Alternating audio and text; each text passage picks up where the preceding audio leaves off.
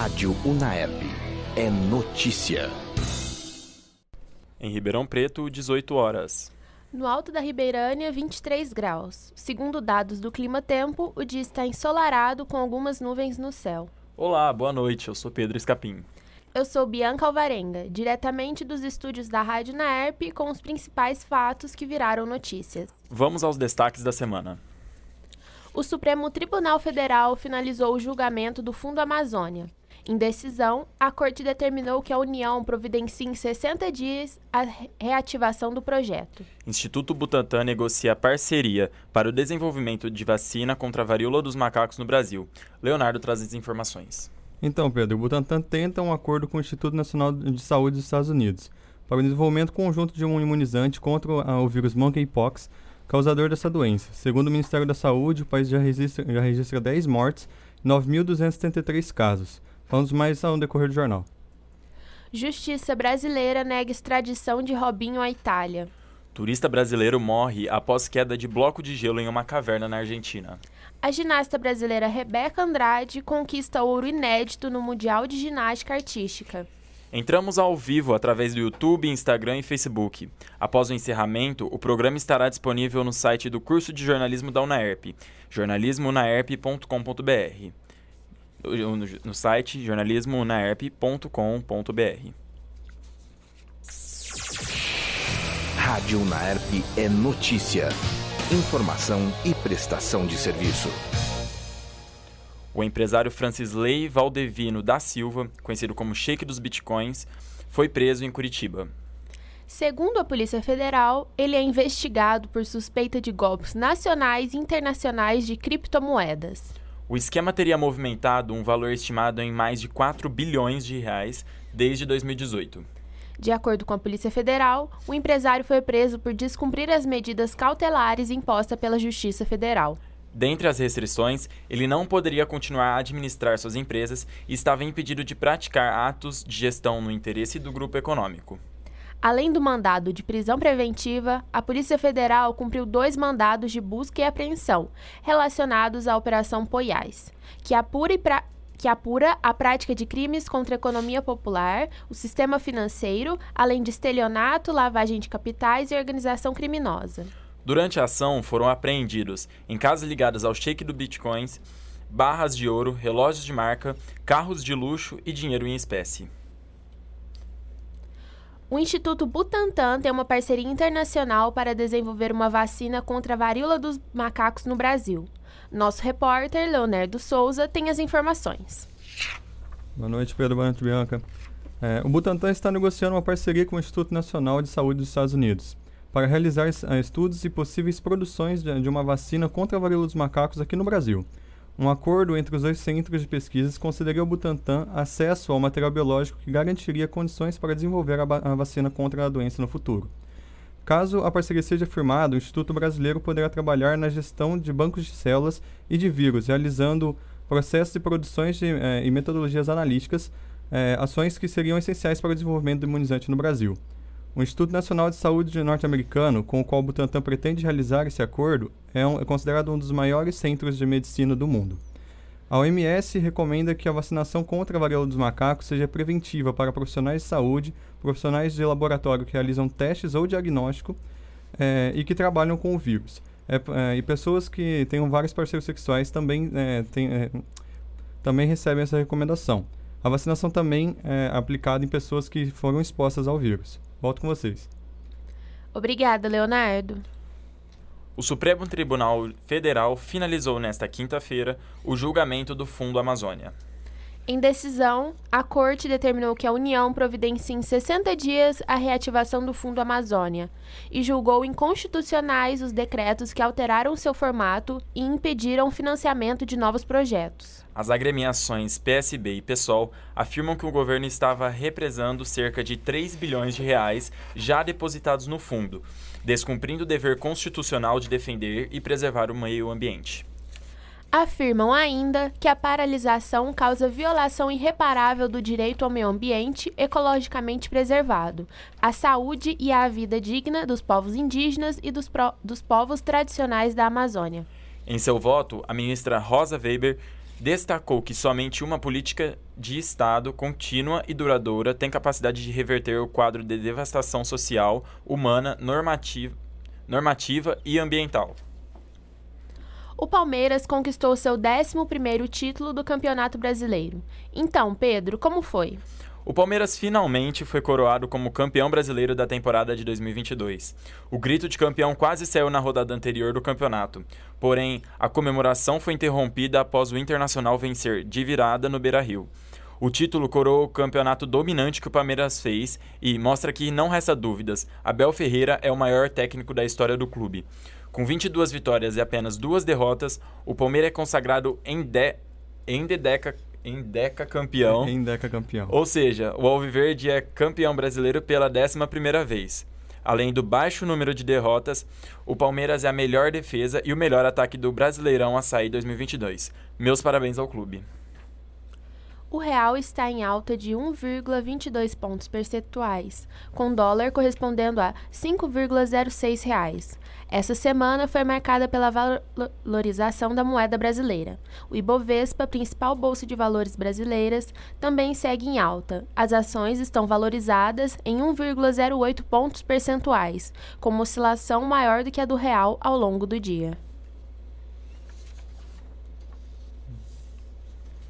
A Shein, marca de roupas, acessórios e utensílios gerais, vai abrir sua primeira loja com compra local no Brasil. A loja será em formato temporário e ficará aberta por cinco dias, de 12 a 16 de novembro, no Shopping Vila Olímpia, em São Paulo. Neste ano, também houve a abertura de uma loja temporária no Rio de Janeiro, mas contava apenas com as peças do monstruário.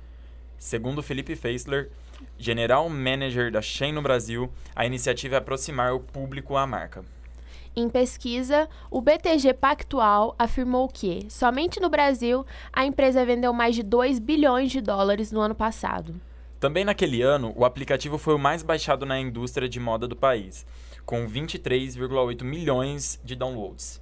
No entanto, o general manager considera que a companhia ainda tem um grande mercado para conquistar no país, tanto das pessoas que ainda não conhecem a marca, quanto daqueles que conhecem, mas ainda se sentem inseguras para realizar uma compra pelo aplicativo por não saber qual a qualidade dos produtos. A Polônia irá construir um muro temporário na fronteira com a Rússia. Leonardo tem mais informações sobre o caso. Então, Pedro, o ministro da Defesa polonês, Mariusz Błaszczak, anunciou que, contra, que construirá um muro temporário na fronteira entre Polônia e o enclave russo de Kaliningrado, território pertencente à Rússia, só que fica entre a Polônia e a Lituânia, é, no leste europeu. Segundo o Boichak, a motivação para a construção da parede é o aumento dos voos vindos do Oriente Médio e, da, e do norte da África para Kaliningrado.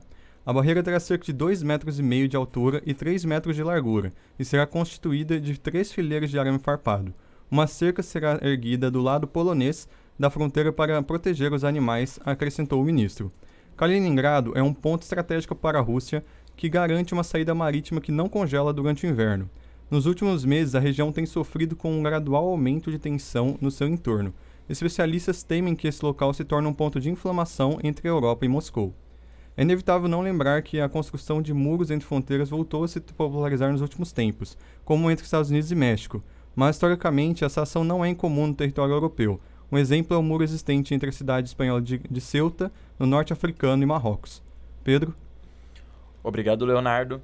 Após meses de incerteza, o bilionário Elon Musk finalmente fechou o acordo e comprou o Twitter por 44 mil, bilhões de dólares. Logo após a aquisição, planos profundos poderão mudar os rumos da plataforma.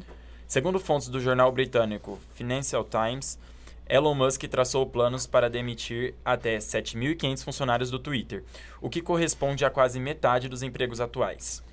Em seus planos, Elon também planeja uma grande reforma de corte de custos, que pode ocorrer até o final da semana, além de exigir o trabalho presencial, obrigatório no escritório, a partir da próxima segunda-feira. Musk também reformulou a equipe de direção, demitindo executivos, incluindo o executivo-chefe do Twitter, para a Grow. Assim, permeia a incerteza no futuro dessa rede social. A série da Netflix Sandman foi, re foi renovada para a segunda temporada. Leonardo Souza comenta sobre. Então bora falar sobre uma coisa boa então. É, após uh, muitos pedidos dos fãs, a Netflix finalmente resolveu anunciar a renovação de Sandman para a segunda temporada. Após muita especulação, o renovamento foi anunciado de forma oficial. A notícia veio através de um vídeo publicado no Twitter pela própria Netflix, dizendo que o sonho continuava. O anúncio foi muito comemorado pelos fãs, que já, já que algumas semanas atrás a série, a série a própria Netflix entraram em uma polêmica quando Neil Gaiman, o criador do quadrinho em que a série se baseia, pediu que os interessados em assistir o seriado deveriam fazer isso logo, já que a Netflix já que a Netflix se baseia no sucesso que a obra fez nos primeiros dias de estreia, principalmente no fim de semana de lançamento e não no número geral de visualizações, após um determinado período de tempo, como fazem os outros estúdios. A série gira em torno das pessoas e dos lugares afetados por, Morfe por Morpheus, o rei, o rei dos sonhos, na tentativa de corrigir os erros cósmicos e humanos que cometeu em sua vasta existência. Apesar do anúncio, a série ainda não possui uma data de estreia para o seu retorno. Obrigado, Léo. A previsão do tempo para o final de semana em Ribeirão Preto, segundo dados do Clima Tempo, é de tempo frio na cidade. No sábado, a mínima será de 13 graus e a máxima de 27 graus Celsius. O sol deve aparecer entre algumas nuvens, mas não chove. No domingo, a mínima deve ser de 14 graus e a máxima de 28 graus Celsius. Também com sol aparecendo entre nuvens, mas sem chance de chuva. Vamos para um rápido intervalo e já voltamos. Um turista brasileiro morreu ontem em Ushuaia, na Argentina, após um bloco de gelo cair do teto de uma caverna e atingir seu corpo. O acidente aconteceu dentro do Parque Nacional da Terra de Fogo, mais precisamente um local proibido chamado de Cueva de Jimbo. Um vídeo publicado na internet mostra o momento do grupo indo até a caverna. Nas imagens, uma placa é mostrada indicando o perigo local. Um grupo civil dedicado a resgates na região, a Comissão de Auxílio de Ushuaia, publicou um comunicado alertando que o acesso à caverna era proibido, pois há riscos de queda de gelo ou de colapso da caverna. Segundo relatado no Instagram, o grupo recebeu o pedido de socorro por volta das 4 horas da tarde, de um turista que sofreu um grave traumatismo na cabeça. Quando a brigada chegou ao local, o corpo da vítima já estava sem vida. Os responsáveis pelo resgate disseram que a justiça argentina está investigando o acidente e, por este motivo, não podem fornecer a identidade da vítima, somente que era um brasileiro de 37 anos que estava de férias no país. O repórter Leonardo Souza tem informações sobre a situação entre as Coreias que vem aumentando. Leonardo?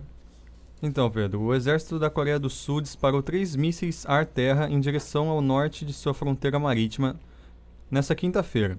A ação foi uma resposta ao lançamento de cerca de 23 mísseis pela Coreia do Norte no início do dia. Entre esses projéteis, um, um caiu cerca de 60 quilômetros da costa sul-coreana. Autoridades da Coreia do Sul apontaram que essa foi a primeira vez que um aparente teste militar norte-coreano caiu próximo às águas do sul, ativando até mesmo alarmes de ataque aéreos em duas cidades. Os mísseis foram lançados poucas horas após Pyongyang, sede do governo norte-coreano, exigir que os Estados Unidos e a Coreia do Sul interrompessem os exercícios militares de larga, eh, de larga escala que ocorrem no território do sul da península.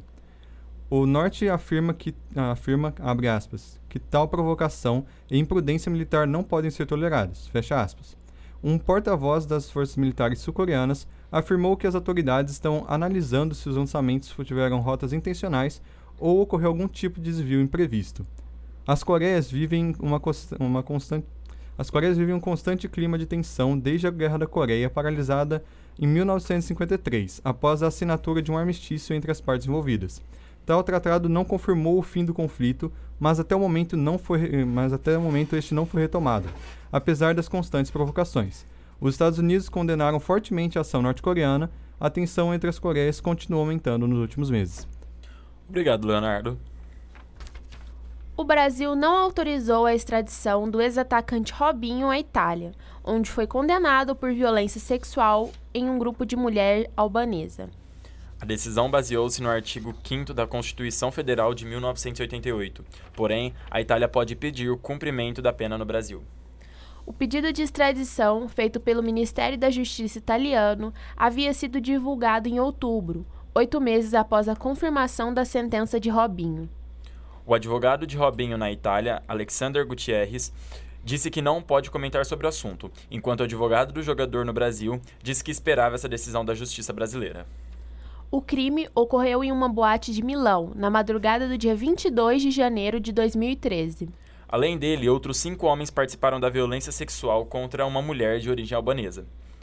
A vítima residia na Itália e naquela noite foi com uma amiga na boate comemorar seus 23 anos.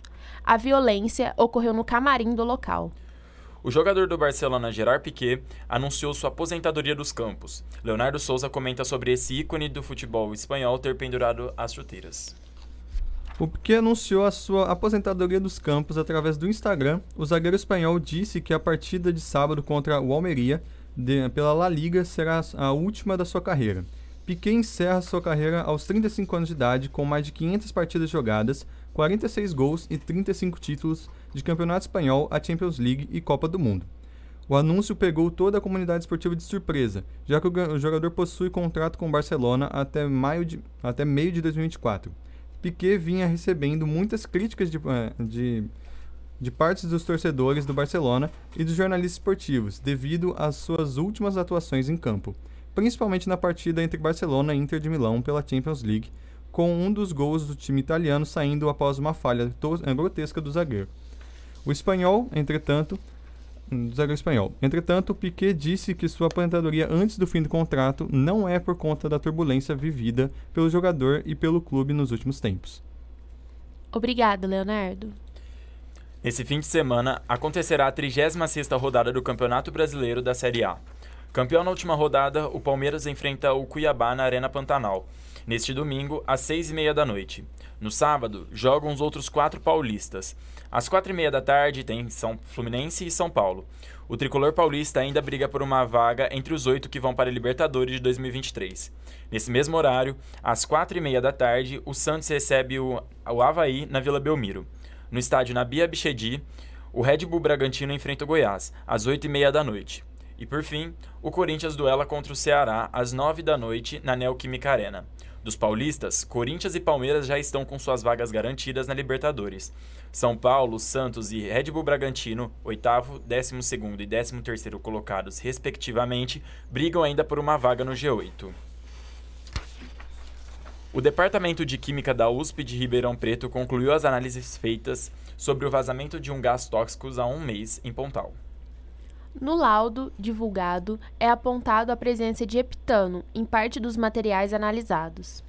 Mesmo assim, os professores da USP ressaltam que não é possível concluir que a substância tenha sido a principal causa dos efeitos adversos na população de Pontal. De acordo com o documento, o heptano é uma substância neurotóxica que, diante de uma grande exposição, pode causar percepção distorcida e alucinações leves, tonturas, vertigem, incoordenação, irritação da membrana mucosa, náuseas e cansaço.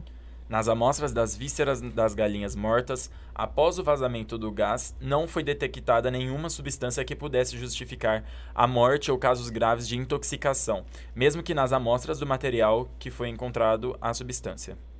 A análise já foi enviada para a Polícia Civil, que aguarda laudos da Companhia Ambiental do Estado de São Paulo, do Instituto Criminalista e do Instituto Médico Legal para a conclusão das investigações. Os últimos dados divulgados pelo Observatório do Clima demonstraram um maior aumento da emissão de gases do efeito estufa, do efeito estufa em 19 anos. O repórter Leonardo Souza traz as informações. Então, Pedro, o Observatório do Clima divulgou que as emissões de gases do efeito estufa no Brasil em 2021 tiveram um, a maior alta desde, desde, desde 2003.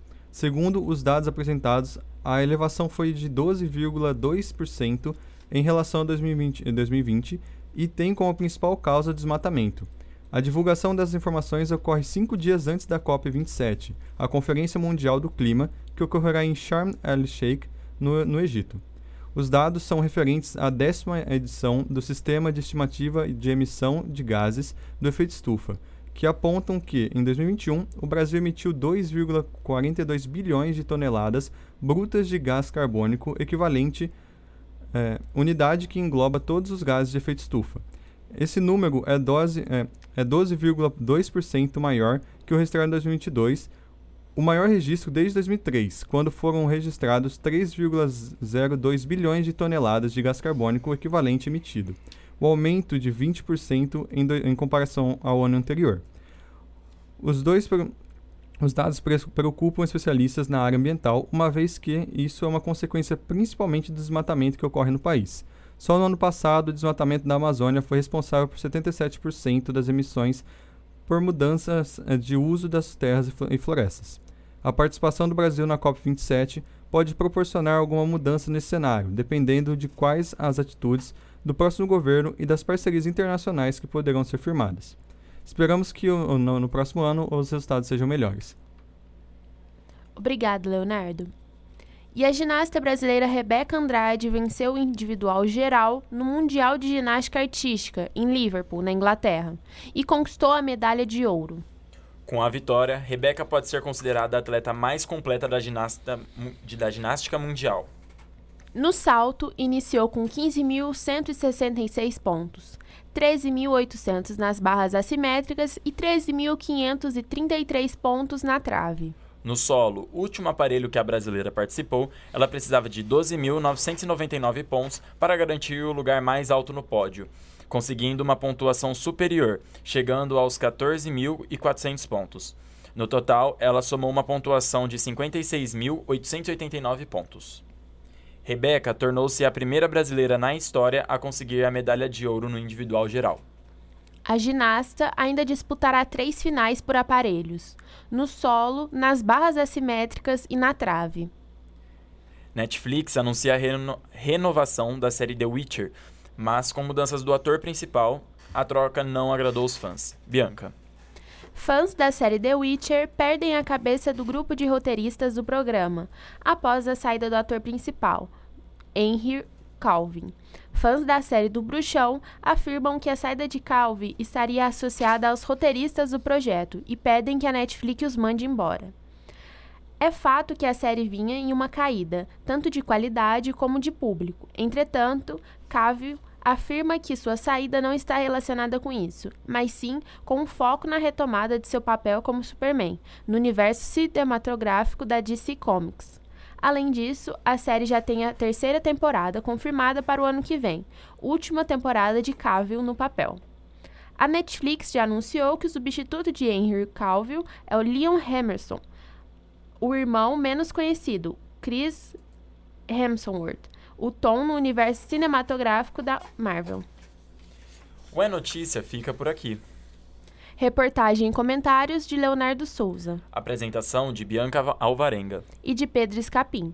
O programa estará disponível no site do curso de jornalismo da UNAERP, jornalismonaerp.com.br. E no YouTube, www.youtube.com/c jornalismo na ERP. Continue com a programação da Rádio Naerp. Boa noite. Rádio Naerp é notícia, informação e prestação de serviço. Você acompanhou mais uma transmissão da Rádio Unaerp. Audiovisual Andrei Violante. Assistência Neto Túbero e Jânio Warlen. Coordenação Gil Santiago.